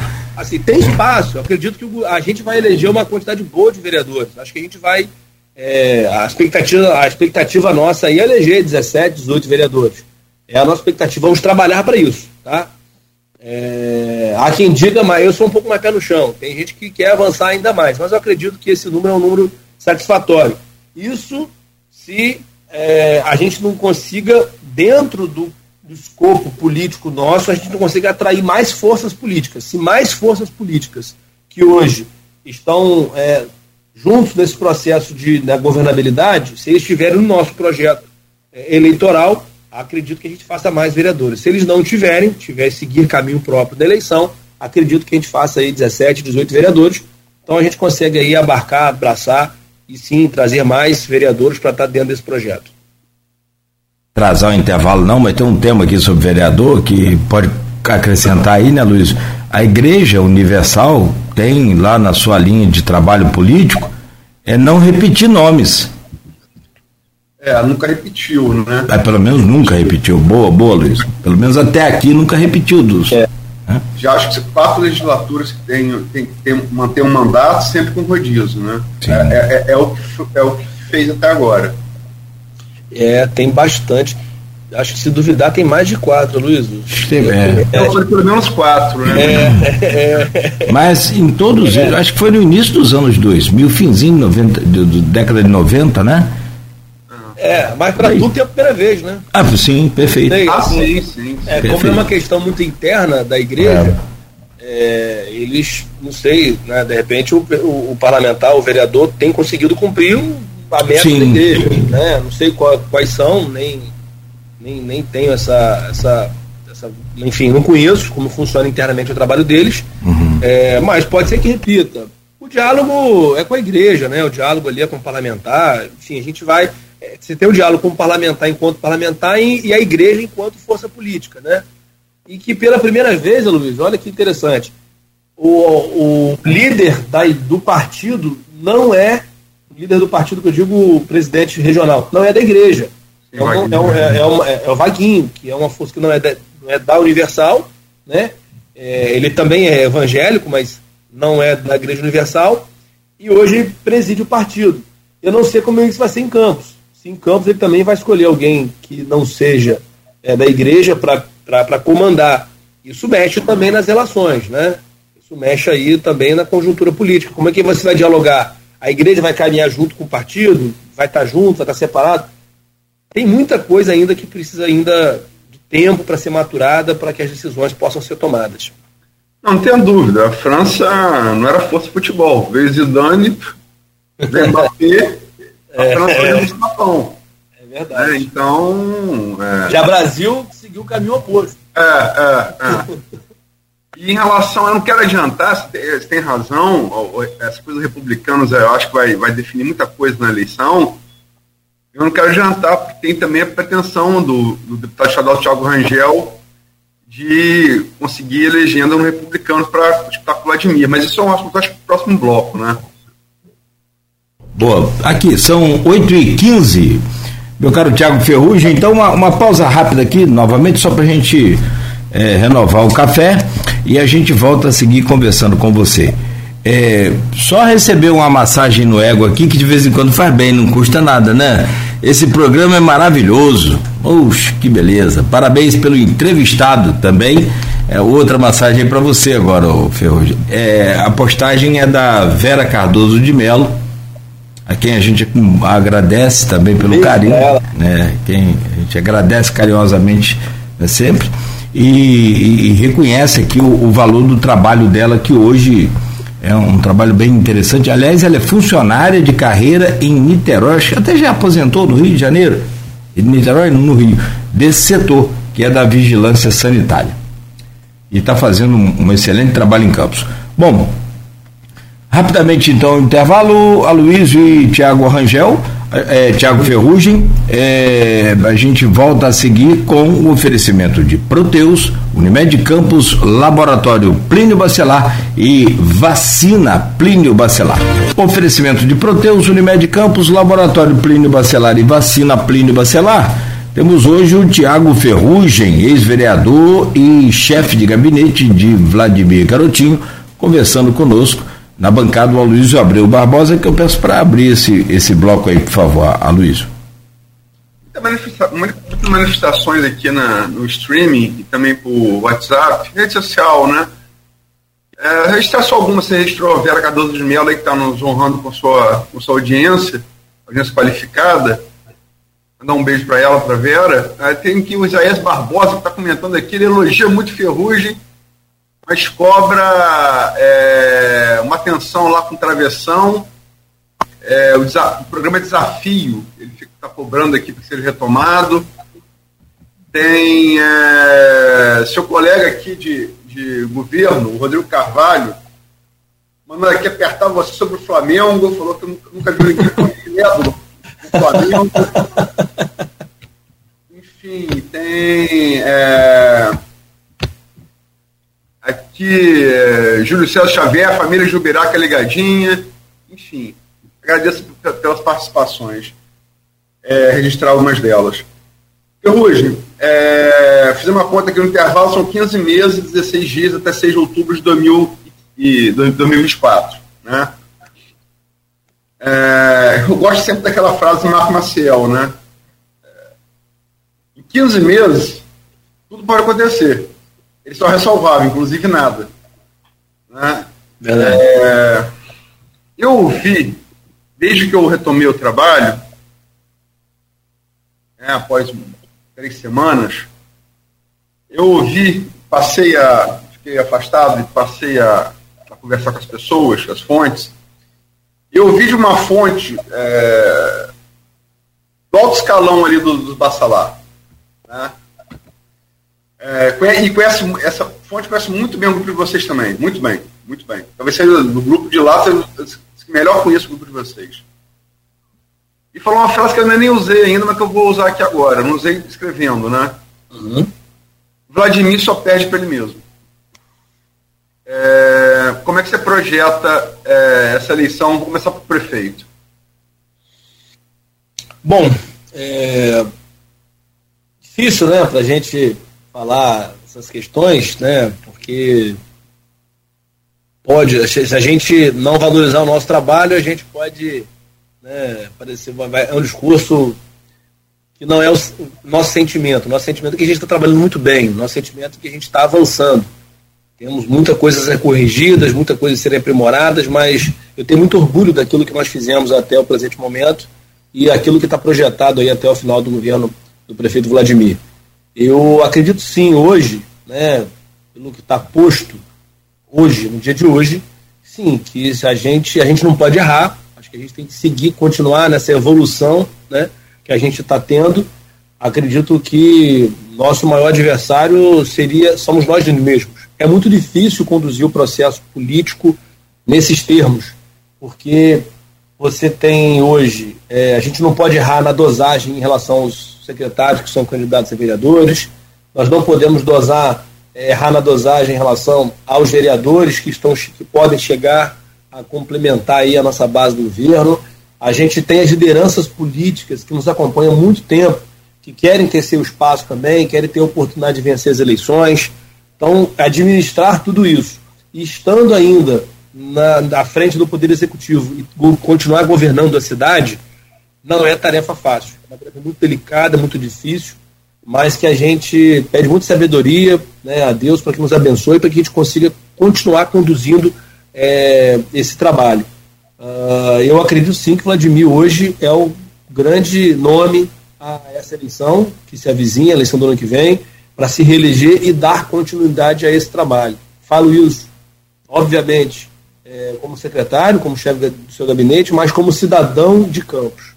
Eu nunca, aliás, eu tinha esquecido de como é andar numa cidade que tem obra para todo campo. Que você tem uma perspectiva. Hoje você vê, por exemplo, né, o nosso é, a população de Campos, nos bairros todos, pedindo obras para os seus bairros, ele está vendo o vizinho tendo obra, está vendo é, é, o BS sendo reformado, ele quer que a dele também seja reaberta, que seja construída, escola, porque ele está vendo acontecer aquilo que ficou perdido no tempo, onde as pessoas já nem tinham mais expectativas, então nem cobrava mais o poder público, porque não tinha expectativa de ter seus pedidos atendidos. Hoje a população voltou a sonhar a população voltou a cobrar, voltou a exigir. Isso é muito bom para a democracia, isso é muito bom para a cidade de Campos. Campos passou a discutir de novo política, passou a participar do processo, então a, a, estar dentro desse processo. Isso é muito delicado para nós, mas é muito caro para nós, é muito importante a gente ter conquistado isso. E sim, eu volto a dizer e acredito que Vladimir hoje é o grande nome para a próxima eleição. Se a gente seguir nesse caminho, continuar trilhando esse caminho, tenho certeza aí que Vladimir será reeleito para a gente ter mais quatro anos para continuar entregando o que a gente está integrando, integrando a população de Campos e a Campos é, voltar a ser a Campos pujante, uma Campos importante, uma Campos forte que trata a sua população com qualidade. Vou falar outros nomes aqui. Eu já falei um que, que aquela coisa, Marco Marcelo de novo, tudo pode acontecer, inclusive nada. É, acho que eu acho, aí falo a opinião minha como, como, como jornalista e alguém que acompanha isso há algum tempo e tem errado muito pouco de 2017 para cá. Acho que Jefferson, lógico, você tem ponderado, você tem o avião de do Campos, você é ponderado, você, ninguém, ninguém pode prever. Quase deu eleição marina, né, 2014. É, mas enfim, Jefferson acho que é uma candidatura sem volta pelo PT. As demais dependem de conjuntura. As demais dependem de conjuntura. Tem Tiago Rangel, que a gente falou no final do bloco passado, que teve, teve julgamento, é, unanimidade do TRE para sair do Podemos na semana passada. Eu noticiei isso até é, aqui em Campos, primeiro noticiar. Está pleiteando o, o Republicanos esse movimento de Vladimir com Vaguinho foi, lógico que agregar partido, legenda é sempre importante, ainda mais legenda com, com o poder do republicano. Mas também é um movimento político, não tem ninguém, tem ninguém bobo. Né? É, é para tentar isolar essa possibilidade. Você tem é, é, é, é, contingência, depende. Se a pacificação azedar, por exemplo, Marquinho pode ser instado a ser candidato. E se Marquinho for candidato, Rodrigo não vai entrar, é, é, vai entrar entrando, né, como, é, como é dele, né, e tem muito poder hoje no estado do Rio de Janeiro, teve muito voto para a eleição de deputado, presidente da LERJ. Tem Caio Viana, né, que talvez hoje não esteja no seu melhor momento político, talvez. Mas foi. Tipo, a prefeitura fez um turno duríssimo com o Vladimir, né, na, em 2020. É, se Caio não quisesse, tem uma liderança jovem surgindo, vereador mais jovem de Campos, é Bruninho Viana, filho de Gil Viana, pode ter dificuldade de trocar uma, uma reeleição a vereador que parece menos difícil do que uma eleição a prefeito, por óbvio. O ex-prefeito Sérgio Mendes, no Cidadania, é, é, é, tem centrado fogo em críticas ao, ao, ao, ao a família Garotinho, né, é, mas também no governo, é, mas precisa pontuar nas pesquisas. Então, você tem essas candidaturas que dependem dessas contingências que eu estou colocando aqui. Pode surgir outras, né? Como é que você vê esses demais atores, é, é Ferrugem? Como é que você avalia? Olha, é, a, primeiro do professor Jefferson talvez seja com a candidatura que está mais, não vou dizer consolidada, mas está bem avançada. É, como você mesmo colocou, acho que é um caminho sem volta. Eu já faço essa análise há algum tempo, é, acompanhando é, o comportamento, e também a, a, o PT também não tem outro nome, não consigo ver outro nome. Um nome que seria talvez forte seria Carla Machado, mas por conta da legislação eleitoral é, que eu, tinha, eu vi numa, numa matéria que você escreveu, ela fica de fora do pleito por conta da legislação eleitoral, que ela foi ele é, se elegeu prefeita na última eleição aqui no município vizinho. É, o PT não tem outro nome, né? Para disputar uma eleição de campos. Desculpa, é... Ferrugem, é, só que teria Zé Maria também, mas que está muito bem na Petrobras, não vai concorrer essa, essa eleição. É, sim, sim. Né, então, esse nome que estaria disponível para disputa seria é, o professor Jefferson que eu vejo com muito bons olhos a candidatura do professor Jefferson para, para o amadurecimento é, das eleições. A gente viu as últimas eleições com debates que, infelizmente, foram muito rasteiros. Né? A gente não conseguiu ter bons debates para discutir projetos. É, trazendo um pouquinho para o futebol, quando você tem um adversário que joga, que propõe jogo, você consegue dar o seu melhor e propor jogo. O jogo fica bonito de assistir. Quando você tem um time que só quer bater, não quer jogar, amarra, o jogo fica feio. Né? Eu acho que para a gente conseguir desempenhar o nosso melhor papel, é importante ter adversários que querem jogar na bola, que querem propor jogo, que querem debater, querem discutir, e tem é, não só ideias para colocar, mas também realizações para apresentar. Porque também não dá para você imaginar mais você ter uma candidatura proposta de, uma, de um sujeito que é, é, só tem, só quer discutir é, teorias, né, e não tem prática para apresentar que tem condições de fazer aquilo que está sendo prometido. Então, acho que o professor Jefferson é um nome que é, vai ajudar a melhorar o debate na cidade de Campos. É, eu só, e aí preciso dizer, né, vi a matéria dele falando, ah, Campos, família. Assim, é difícil ele querer colocar críticas, se é de família ou não família, se é filho de político, é filho de político. Ele é neto de hoje prefeito de Campos, né? Então, assim, é, a família dele também tem é, história né, de governar a cidade de Campos. Né? E uma bonita história, diga-se passagem, inclusive o centro executivo, o centro administrativo de Campos leva o nome do avô dele, que foi prefeito de Campos. Então não é isso, a discussão não pode voltar a esse tipo de debate. Ah, Para mim, ninguém é bom ou ruim porque é filho de alguém. Para mim, alguém é bom ou ruim pelas suas ações, pelo seu CPF, pelo aquilo que ele defende, pela sua história de vida. É, eu acho que o debate tem que ser em cima disso, em cima das realizações de cada um dos postulantes, em cada um dos prefeitáveis, em cada uma das suas ideias, das suas ações e o que esse grupo político já entregou e tem entregado. Eu acho que o PT, é, e aí é, eu vi o, o, o, o jovem que é assessor do Lindbergh, se não me engano. É... Gilberto Gomes. Oi?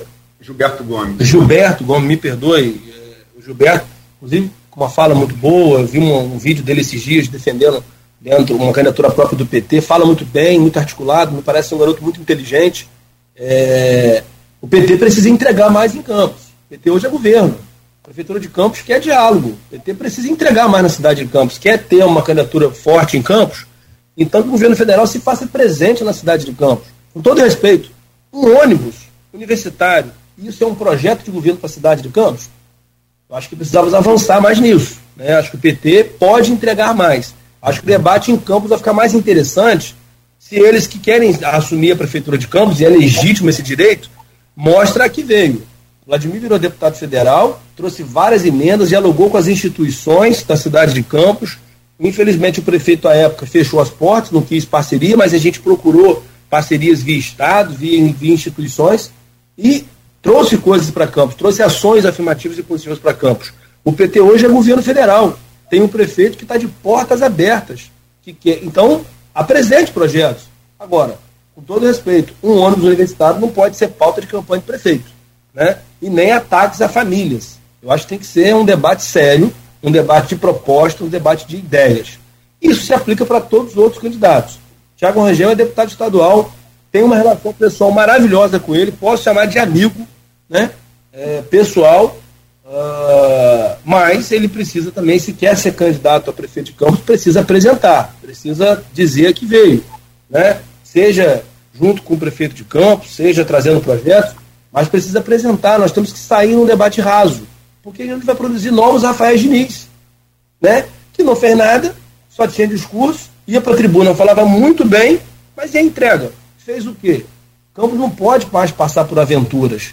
Campos precisa de candidaturas sérias entreguem. Né? Perfeito, ninguém vai ser. Nós não somos perfeitos. Temos vários erros, vários defeitos, erramos todos os dias, mas procuramos acertar. Mas você vai pesar, a população vai poder botar na balança o que fizemos de bem, o que não fizemos, o que erramos, e vai avaliar se isso merece continuar ou não. Que os outros candidatos também possam jogar na bola, fazer a mesma coisa né, e apresentar seus projetos, suas ações e suas realizações. É, em relação ao Marquinhos, eu não vou fugir de nenhuma pergunta. É, em relação ao Marquinhos Bacelar, eu acho que é legítimo o presidente da Câmara querer ser candidato. É, ele tem uma família que, de muito respeito na cidade, no Estado. Rodrigo Bacelar hoje é presidente da LERJ. Rodrigo hoje tem se tornado um dos grandes políticos da história de Campos. Né? Ainda tem uma trajetória muito grande pela frente, tem, tem um potencial muito grande. Tem feito um trabalho na LERJ que eu tenho acompanhado muito bem é, com protagonismo, trazendo debates das minorias dentro da Assembleia Legislativa, o que é muito importante né, que, é, que seja feito. Ele tem pre presidindo agora é, a frente parlamentar na questão dos royalties também, então assim, se soma ao prefeito Vladimir Presidente do Petro, ao governador Cláudio Castro, nessa articulação, nessa, nessa luta em defesa dos royalties. Então, assim, ele tem conseguido conduzir a LERJ, que muitos duvidaram que ele poderia, e tem conseguido conduzir muito bem. Eu acho que se o Marquinhos Bacelar é, gostaria muito que tivéssemos todos o mesmo projeto, gostaria mesmo, todos tivéssemos o mesmo projeto. Eu acho que para campo seria muito importante essa, que essa união possa continuar, tem dado bons frutos. Mas se não acontecer, que o debate seja em ideias e ações. Nós temos que parar com essa coisa de ataque pessoal é, em campanha eleitoral. Isso não dá bons frutos. Isso nunca traz bons resultados. Nós precisamos de projetos, de ações e realizações, mostrar a cada um aquilo que fez e aquilo que quer fazer. E a população vai escolher. É, uma disputa eleitoral, ela renova-se a cada quatro anos. Né? Quem diria? Nós estamos na esfera federal, por exemplo, é, Lula foi impedido de ser candidato naquela eleição que o Bolsonaro se saiu vitorioso. Todo mundo dava por encerrado é, o PT no Brasil e aí volta agora Lula presidente da República. É muito dinâmico, então a gente tem que ter muita responsabilidade naquilo que a gente fala, naquilo que a gente faz, naquilo que a gente promete na campanha. Se a gente prometer demais e não entregar, e ganhar a eleição e não entregar, vai sair igual saiu o ex-prefeito de Campos que saiu de 150 mil votos para 13 na sua reeleição. Isso para um político é muito ruim, isso é muito feio para a sua história, para o seu, seu currículo político. E a gente, e Campos, pior ainda foi para a população, ficou quatro anos sofrendo porque tinha um, um, jovem, uma pessoa, e eu não quero entrar no mérito se é, tinha boas ou não intenções, até acho que tinha, mas não tinha condição de entregar um governo decente para a população de Campos. Aí a população pagou o pato é, foi dito pelo Cláudio Nogueira, por exemplo, mas relembrando a questão da reabertura do restaurante popular.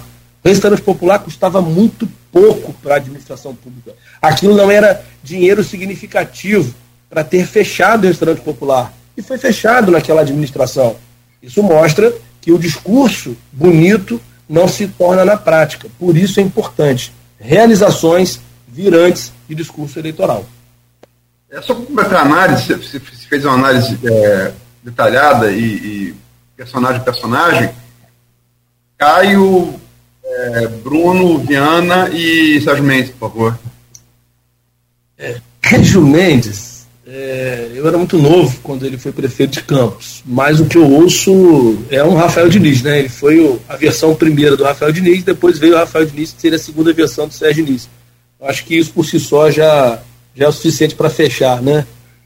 É, o, o, Caio Viana, eu acho que é, eu não jamais vou entrar em assuntos pessoais, mas ele passou algumas, situações muito delicadas agora, difíceis de serem superadas.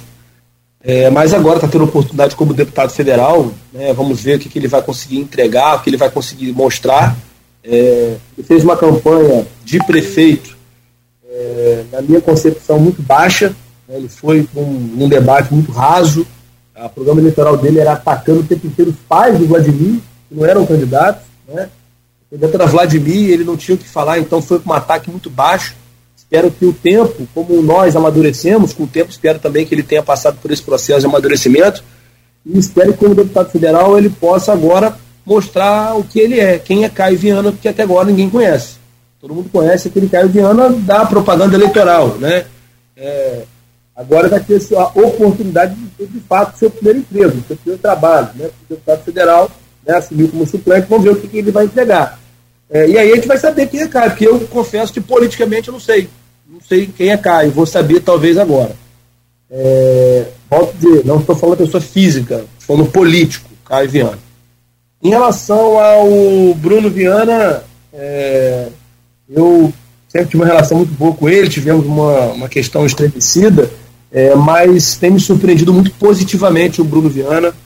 Ele é, tem sido muito, muito sereno nas suas relações, muito transparente nas suas colocações. Bruno Viana tem sido muito correto naquilo que empenha a sua palavra. É, ele que vai poder avaliar melhor se é momento para ele ser candidato a prefeito ou não. É difícil um personagem externo na vida do grupo político dele para avaliar, mas é, esse menino tem futuro, tá? Bruno Viana é um garoto que tem muito futuro, muito futuro na política. É um garoto que se continuar nessa, nesse, nesse, nessa, nessa aprendizagem que está, nessa, nessa amadurecimento que tem tido, ele tem muito futuro. E acho que Campos ainda vai, vai poder ter oportunidade é, de ver esse menino aí numa, numa evolução muito boa e ocupando as importantes funções no nosso estado. É, tem, tem, tem que passar hoje pelo, pelo julgamento do, TRE, né? Aquela coisa da, das candidaturas femininas, né? Acho que foi adiado, né? Foi adiado? Foi, até que, deixa eu só conferir aqui, né? Estava na pauta para hoje, foi adiado. Eu acho que foi adiado para hoje, não? Só, Não, só- acho que é hoje o julgamento, não é? Não, Não, é, não, foi, era semana passada e foi Ah. adiado para hoje, ou foi adiado para o final de julho. não, acho que é hoje. Deixa eu conferir. TRE adia julgamento sobre fraude da cota de gênero. Ações sobre supostas candidaturas laranjas serão julgadas em julho. Tá na. Julho? É no, Ah, por- então tá bom. tá no portal Folha 1. Seria hoje, né? Seria hoje. Seria hoje, é. É, seria. Não, quinta-feira. Conheço o processo, mas seria. Quinta não, hoje, perdão, hoje mesmo. que Isso tá- vai dar inelegibilidade também, né? É, o, a, a Procuradoria Eleitoral pede, pede inelegibilidade.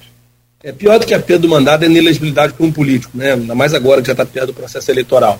E ele pode ainda, se conseguir, de, repente, recorrer no cargo Sim, sim. é, junto ao TSE. Não é automático, ele precisa de um efeito suspensivo é, dentro do direito eleitoral, mas seria se para um jovem como ele, um garoto que tem um está despontando na política local e, e, enfim, eu acho que seria um prejuízo muito grande para a política local esse menino ficar inelegível, porque ele tem um grande potencial. Torço muito por ele. Não para prefeito agora, né? Para prefeito agora. e as apostas estão do outro lado. Né? Não, Mas, porque- sabe ele não pode estar junto com a gente aí nesse processo eleitoral.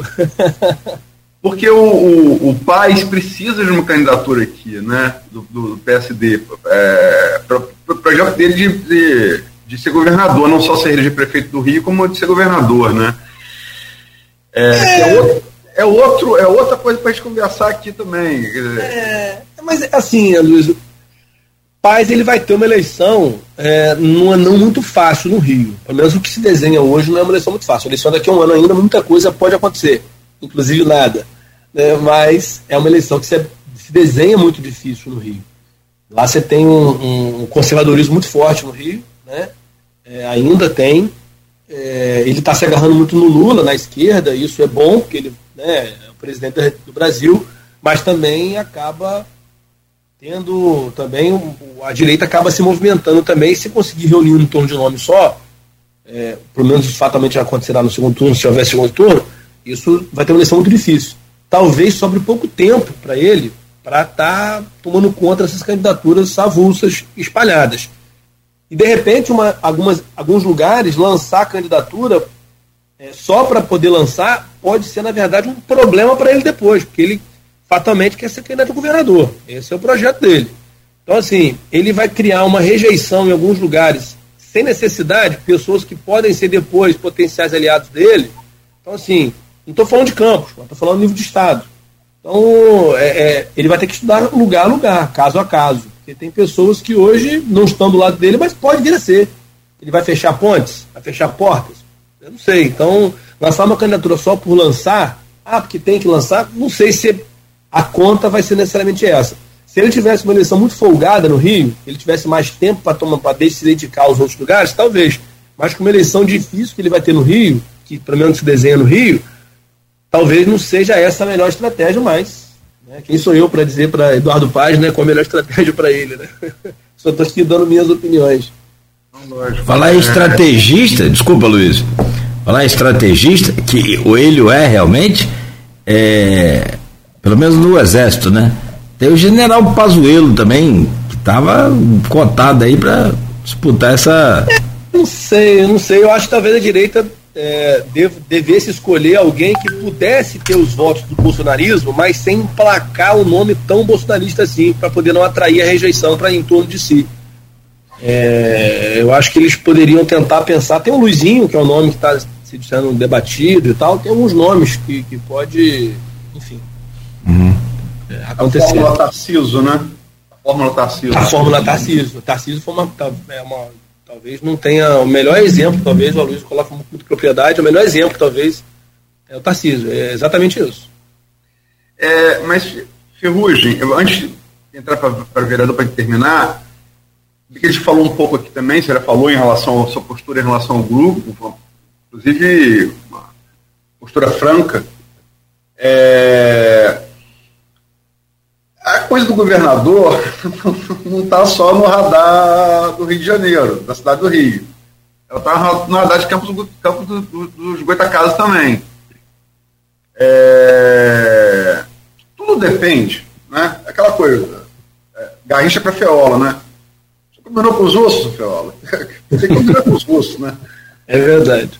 Mas se, se projeta que tanto Paz, numa reeleição boa, né, uma reeleição boa, você está falando apertado. Se ele conseguir uma reeleição boa, e Vladimir, se conseguir uma reeleição boa, eles se cacifram para um pai, naturalmente, que já, já, já, disputou o cargo, né? Naturalmente se cacifram para um passo adiante. Está falando aqui de Rodrigo. Chegou em, um, em, em segundo, um segundo mandato presidente da LERJ. Está em outro patamar, o sarrafo aumentou. Sim. É, se Vladimir for reeleito, se for é, o que alguns analistas falam hoje, em projeção, há muito tempo, é muito tempo. Rosinha em 2012, aquela reeleição ali que marcou foi muito bem na pedra, né? mas ela ganhou no primeiro turno. Né? Ela ganhou no primeiro turno.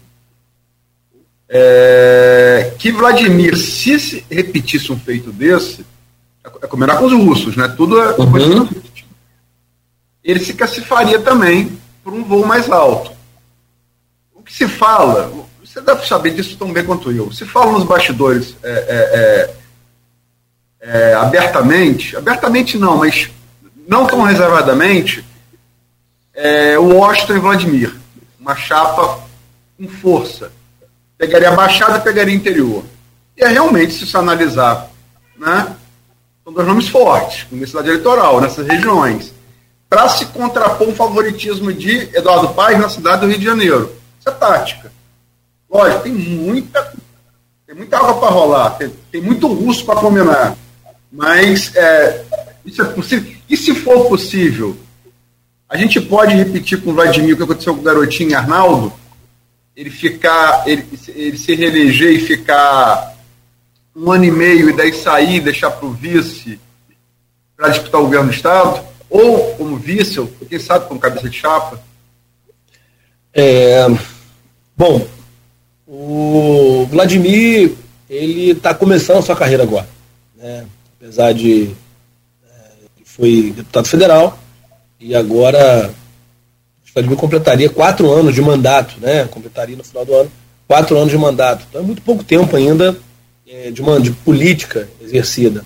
Tem ainda mais um ano e meio de prefeitura de Campos e se reeleger teria quatro anos de mandato. Acho que tudo vai variar e, vai depender da entrega. Né? Se ele, nós, a política é feita de ciclos. Né? O garotinho, ele teve um ciclo de um mandato inteiro, naquela época não podia ter reeleição. Quando ele ganha a eleição, a primeira eleição dele de prefeito, não podia ter reeleição, entra Sérgio Mendes. Garotinho foi para o Rio, virou secretário de Estado do Brizola, né? e ali ele foi trabalhando dentro do Rio de Janeiro, o nome dele como secretário e tal. E aí veio candidato a governador, ele tinha programa de rádio, muito forte, né? ele, ele é um comunicador muito, muito bom, ele tinha um fenômeno na, na comunicação de rádio em especial, é, e aí ele foi aquele boom todo com o apoio do Brizola. Veio do governador na época, veio candidato, foi para o segundo turno, uma, uma, eleição dura com o Marcelo Alencar. Perdeu o Marcelo Alencar. É, aí ele volta para Campos, para ser prefeito de Campos, contra tudo, contra todos, né? O pessoal não queria que ele voltasse para a cidade de Campos, porque Campos é tem 3%, se não me engano, do eleitorado do Estado. Né? Campos, é, é, sob o ponto de vista eleitoral, é muito pequeno o nosso quantitativo de eleitores. E assim, a nossa região, norte, noroeste, deve aí, a gente deve sair de saltar de 3 para 7, 8% do eleitorado do Estado. É muito pouco, sob o ponto de vista eleitoral. A densidade eleitoral é muito pequena aqui na nossa região. E ele volta para Campos, fica um ano e meio, faz aquele plebiscito lá e tal, e vem candidato a governador numa eleição muito difícil, que era contra o ex-prefeito do Rio César Maia, uhum. mas faz uma aliança com o PT e vence as eleições. O que eu quero dizer com isso? É difícil repetir essa, essa, essa, essa fórmula do garotinho, porque assim, o Vladimir precisaria, ao meu sentir, é, consolidar o nome dele no Rio de Janeiro, porque a cidade do Rio de Janeiro é 40% do eleitorado do Estado. O Vladimir não é conhecido na cidade do Rio de Janeiro para os eleitores. Né?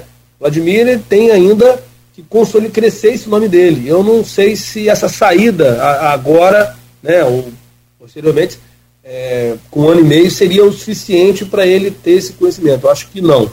Eu acho que ainda talvez não. Mas muita coisa pode acontecer. Então está é, tá muito, muito, muito longe ainda para a gente poder fazer uma afirmação mais, mais efetiva.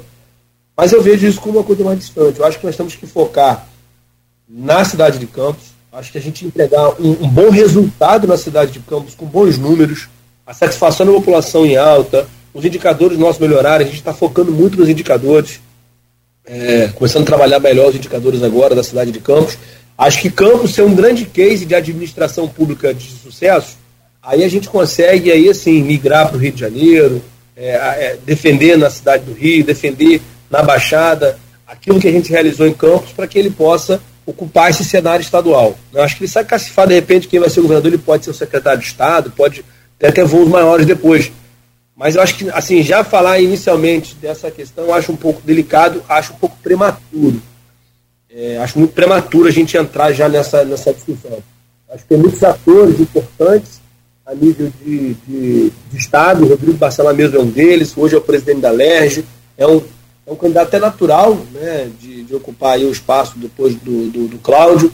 É, mas dizem que ele tem outras pessoas, muito tempo que eu não contato pessoal com ele, mas ele tem as suas pretensões, não sei se é essa, mas tem muitos atores. O Oscar tem a situação dele de elegibilidade ainda, que eu não sei como é que está. Então, assim, eu não sei se ele vai poder ser candidato. É, e assim, o Vladimir Garotinho sair de um governo de Campos, se for o caso de eleito, para ir para uma eleição de governo do Estado ou de vice, uma eleição ainda muito. É, é, que você não sabe como é que vai ser o desfecho disso, é muito arriscado essa candidatura, eu acho muito arriscado. Eu acho que ele, é, nesse caso, né, uma conjuntura como essa, de uma eleição difícil, eu manteria aí uma, uma, uma, uma terminar o mandato, compromisso e encerrar bem a administração e aí focar a sua o seu trabalho aí para concorrer aí a cargos maiores depois. Hoje, vamos lá. É, é, para terminar, é, como é que você projeta? Você disputou, você falou aí, três eleições de vereador, você elegeu uma delas. É, como é que você projeta essa eleição para vereador? Você já deu aqui, algum, adiantou algumas coisas, você defendeu a priorização para os vereadores, para os candidatos vereadores, usou um argumento bastante razoável, né? É, é, eles escolheram seu governo, o secretário a escolha do, do prefeito, é um argumento lógico. Como é que você projeta a eleição para vereador, é, sobretudo no seu grupo político? Eu acredito né, que a gente vai reeleger os nossos vereadores da base, né, pelo menos a sua maioria, e vamos é, engrossar mais esse quantitativo, chegando aí a 17, 18 vereadores. A gente está falando de um governo que pegou uma cidade que não tinha é, nenhum programa de proteção social no município de Campos, transferência de renda. Vamos encerrar aí esse ano com mais de 20, com 20 mil pessoas, famílias beneficiadas no programa Cartão Goitacá, de que reabriu o restaurante popular. Então, na área social avançou muito. Né? Tem o programa Mãe Coruja, que a primeira-dama tem sido uma grande é, atora, atriz principal desse processo né, de, de, de, de, apoiamento a um programa importante, as mães. Nós estamos falando de, uma, de um governo que pegou os servidores salários atrasados e conseguiu colocar em dia. Nós estamos falando de um, de um governo que pegou um HGG completamente destruído, está entregando um HGG completamente novo padrão hospital privado, que vai fazer o um novo pronto-socorro do Ferreira Machado, com toda a fachada, um hospital completamente novo, um sonho né, para muitas pessoas é, que vai salvar muitas vidas, que tem salvado muitas vidas, que era corredor lotado, hoje corredor vazio. Nós estamos falando de um governo que está recapeando o asfalto da cidade, que a Campos era a capital do buraco, hoje é a capital das obras. É, Campos, uma cidade que botou vilas olímpicas e calçadão dando mais urbanidade, é, urbanização, na, perdão, trazendo mais urbanização na cidade de Campos, é, olímpicas com lazer, reforma das escolas, enfim, Campos é uma cidade hoje que está aumentando a sua arrecadação própria do município, que está aumentando os serviços, está aumentando a empregabilidade na cidade de Campos, está circulando mais dinheiro em Campos, é uma cidade que voltou a respirar. Então, isso tem uma consequência lógica numa eleição.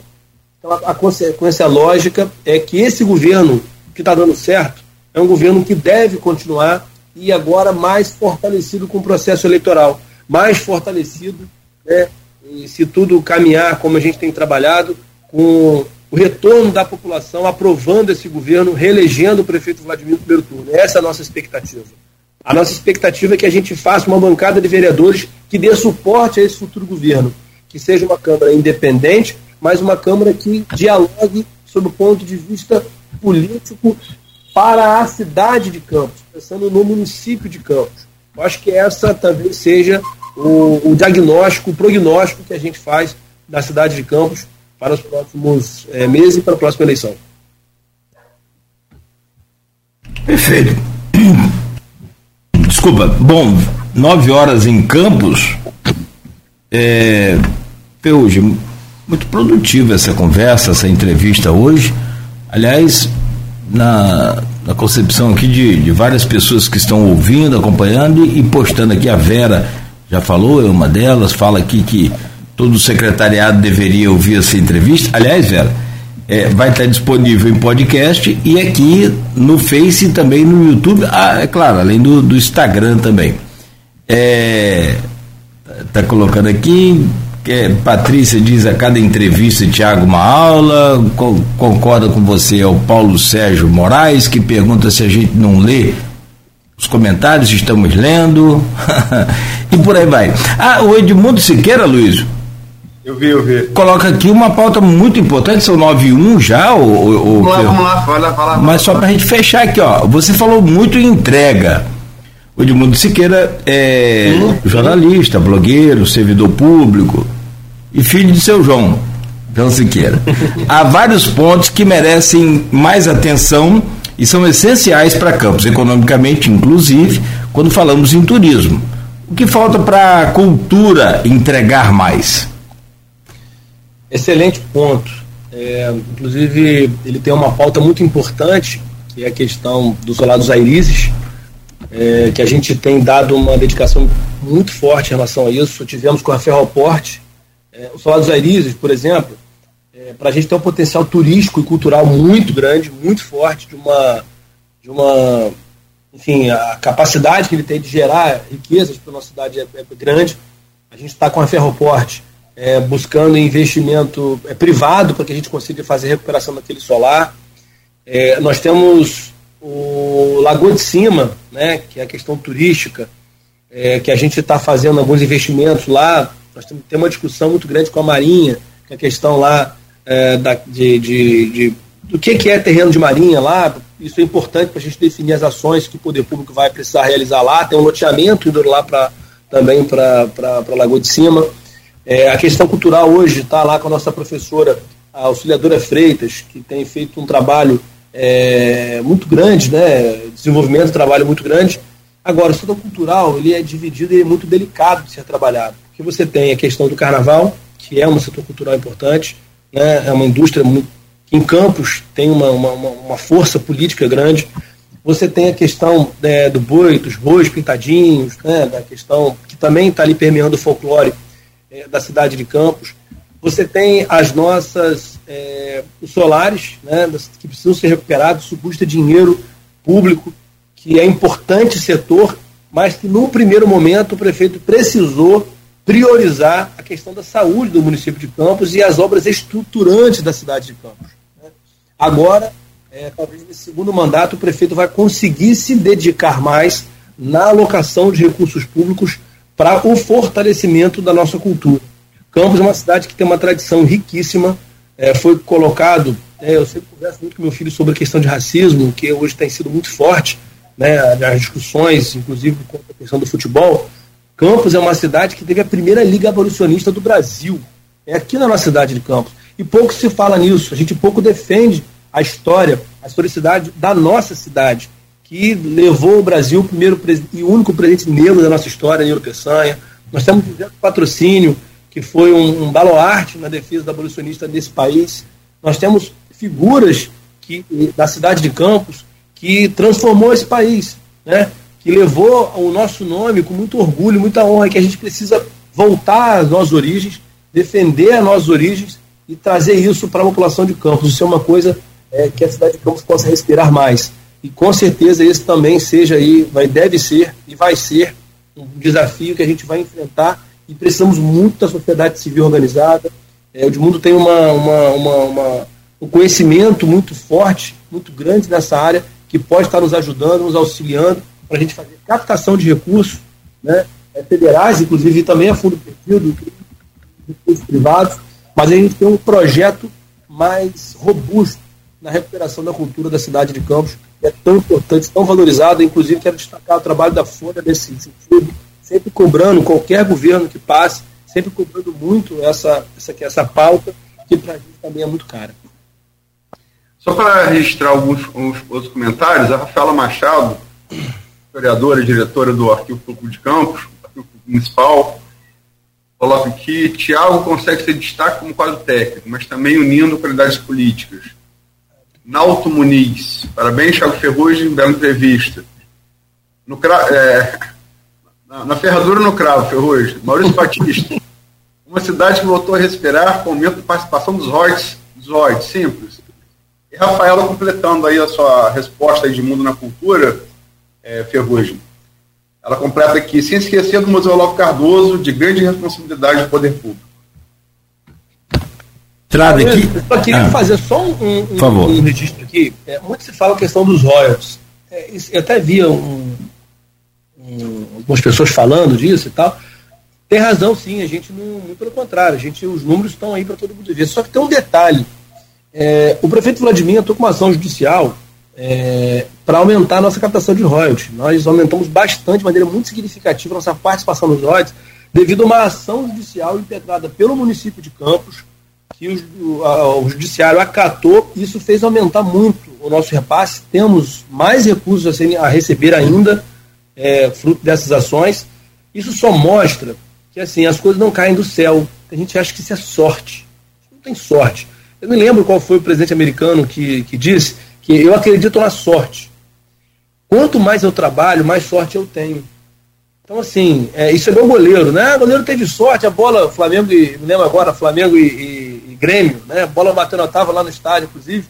A bola bateu na trave. Precisa de sorte? Precisa, claro. Mas a sorte, ela vem quando você tem trabalho. A sorte vem quando você tem entrega. Aí você dá oportunidade para a sorte vir. Quando você é um pessimista, quando você é um cara que não entrega, que não trabalha, que não luta, que não corre atrás, você não vai ter sorte, meu amigo. Tem que ter trabalho. Quando você trabalha, a sorte vem. Pode ter certeza disso. É, perfeito. Só que agora. É, é não, não dá para um Vladimir ter combinado com outro, né? Ó, valeu para mim aí, para subir o preço do petróleo eu ganhar mais voz. Mas é, é, o jogo político também é, é, assim, eu não estou dizendo que é só isso, mas é, ele favoreceu. Né? Você concorda com isso, né?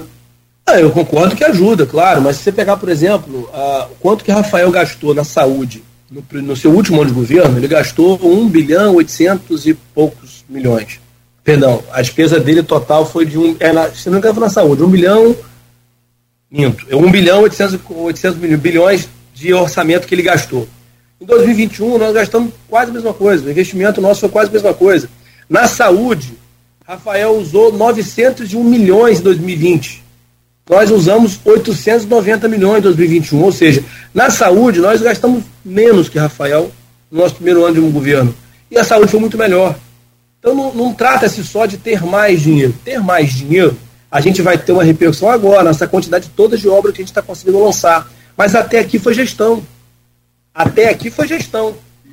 Então, assim, é, é claro que houve aumento de arrecadação, houve, houve aumento de arrecadação própria do município. Agora, o recurso da saúde, né? Só, o, só a alimentação, se não me engano, o custo com o Rafael era coisa de 40 e poucos milhões por ano. As escolas estavam fechadas. E esse recurso foi para onde? Fez o quê? Quando a gente assumiu, as escolas estavam todas sucateadas esse recurso ele poderia ter usado para reformar as escolas, para quando as escolas fossem reabertas, estariam prontas para uso. Nós atrasamos o retorno das aulas porque as escolas estavam sucateadas. Então dinheiro tinha para educação para fazer obra. Não fez. Aí o município de Campos, como ele não usou o recurso de saúde e educação, nós teve uma emenda constitucional que permitiu-se que a gente usasse nos anos seguintes os índices que não foram utilizados nos anos anteriores para dar cumprimento e o município não ter é, problemas na, na, sua prestação de contas, que daria impacto nas contas do prefeito, né, do Rafael, que teve inclusive as contas rejeitadas pelo Tribunal de Contas, depois aprovado pela Câmara, é, mas também o município de Campos ia ficar com problemas em receber recursos, em captar recursos. Então, assim, não é só isso. A gente tem conseguido aumentar a arrecadação, conseguiu, mas com repasse do Estado que o Vladimir correu atrás, com ação judicial para royalties, com emendas parlamentares que a gente conseguiu, com articulação com o governo federal que fez investimento no município de Campos. Nós aumentamos a arrecadação, mas também teve muito trabalho do E aí as coisas foram se somando, né? Se somam e hoje a gente consegue dar uma entrega com muita dignidade à população de Campos. É só para lembrar que no meio da crise apertou com os vereadores, o time chegou a falar, não sei o que, Putin e tal, não sei o que.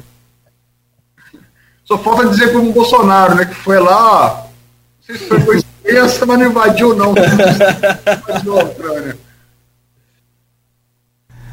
Bom, são 9 e 10 aqui na, na Folha FM. Meu caro Tiago Ferrugem, se deixar a gente vai com certeza alongar esse, esse bate-papo com você, muito bom. É, a Kelly Vitte também está colocando aqui, ó, se a gente ficar aqui, a gente vai ficar boa parte da manhã aqui. Lá no YouTube também, bom engajamento. Lá o, o, o, o Igor Franco também deixou um abraço para Luiz, para gente, para você, é, e outros comentários também. Então, é, fica aqui transmitido e depois você pode acessar essa página aqui do Face, responder, dialogar com esse pessoal, interagir e que você continue, como você disse muito aqui hoje, entregando bons resultados aí para a nossa população. Um grande abraço para você, bom dia, muito obrigado. Bom dia, muito obrigado, um abraço muito carinhoso ao Cláudio Nogueira, um abraço muito fraterno a Luísio, Deus nos abençoe a todos nós, que a gente consiga aí seguir com muito trabalho, com muita dedicação, nossa cidade merece, temos um compromisso com essa cidade. A Folha entregando matérias jornalísticas, combatendo as fake news, né? E trazendo informação e a gente no governo tentando trazer cada vez mais condições para a nossa população ter vida mais digna. Muito obrigado a todos vocês. Estou sempre à disposição da Folha, sempre à disposição de você, Cláudio, de você, Luiz, para que a gente possa aí trazer sempre mais informações e notícias à população de Campos. Obrigado. Deixa eu trazer o, Alu, o Aloysio para fechar aqui com você também. E amanhã confirmar, né, Aloysio? Parte dessa entrevista deve estar no, no jornal impresso Folha da Manhã. Aloysio. Sim, sim. Sim, a parte da entrevista vai estar amanhã, ou, ou tirada, vai até ter tirado prova, mas assim, ou como, uma, como matéria, ou um ponto final. E, o ponto final ele permite você fazer, porque a opinião, né? ele tem um espaço de manobra maior. A gente hoje falou muita coisa aqui, hoje, muita coisa. Uma boa entrevista, parabéns, boa entrevista. E ele é sucesso aí pro, pro, pro governo, o sucesso para o governo nunca não está embutido aí um sucesso eleitoral, isso é, esse é ponto do eleitor, né? Mas é desejar que é, as coisas andem e, e é, a questão do transporte público, a coisa, a coisa, a coisa ande. E é, é bom, eu, eu conheço Ferrugem há algum tempo já, é, notar a evolução, é, articulação de pensamento. É, eu faço coro aí com, as, com alguns comentários aí, e foi uma bela entrevista. Entrevista. Obrigado. Muito obrigado mesmo, fico muito honrado. Eu vi, especialmente de vocês, pessoas que têm muita estima e consideração e admiração, né? Desde novo, sempre sendo pessoas de muito relevância na cidade de Campos. Muito obrigado mesmo, fico muito honrado. Há 20 anos atrás, ele botava fogo no caixão e fechou a tampa. Vamos embora. a gente... o Rodrigo Bassalar aqui, se eu contar a história da Câmara com ele, o Rodrigo Bassalar, mas. muito bom, sim, muito bom, muito bom, muito bacana. Fechamos por aqui então o programa de hoje com, claro, evidente, amanhã, se Deus quiser, às sete da manhã estaremos de volta, agradecendo a todos pela participação aqui no Face, no YouTube, no Instagram, né? E também, é claro, ouvindo a rádio, a gente fecha por hoje no oferecimento de Proteus, Unimed Campos, Laboratório Plínio Bacelar, Bacelar e Vacina Plínio Bacelar. Amanhã de volta às sete.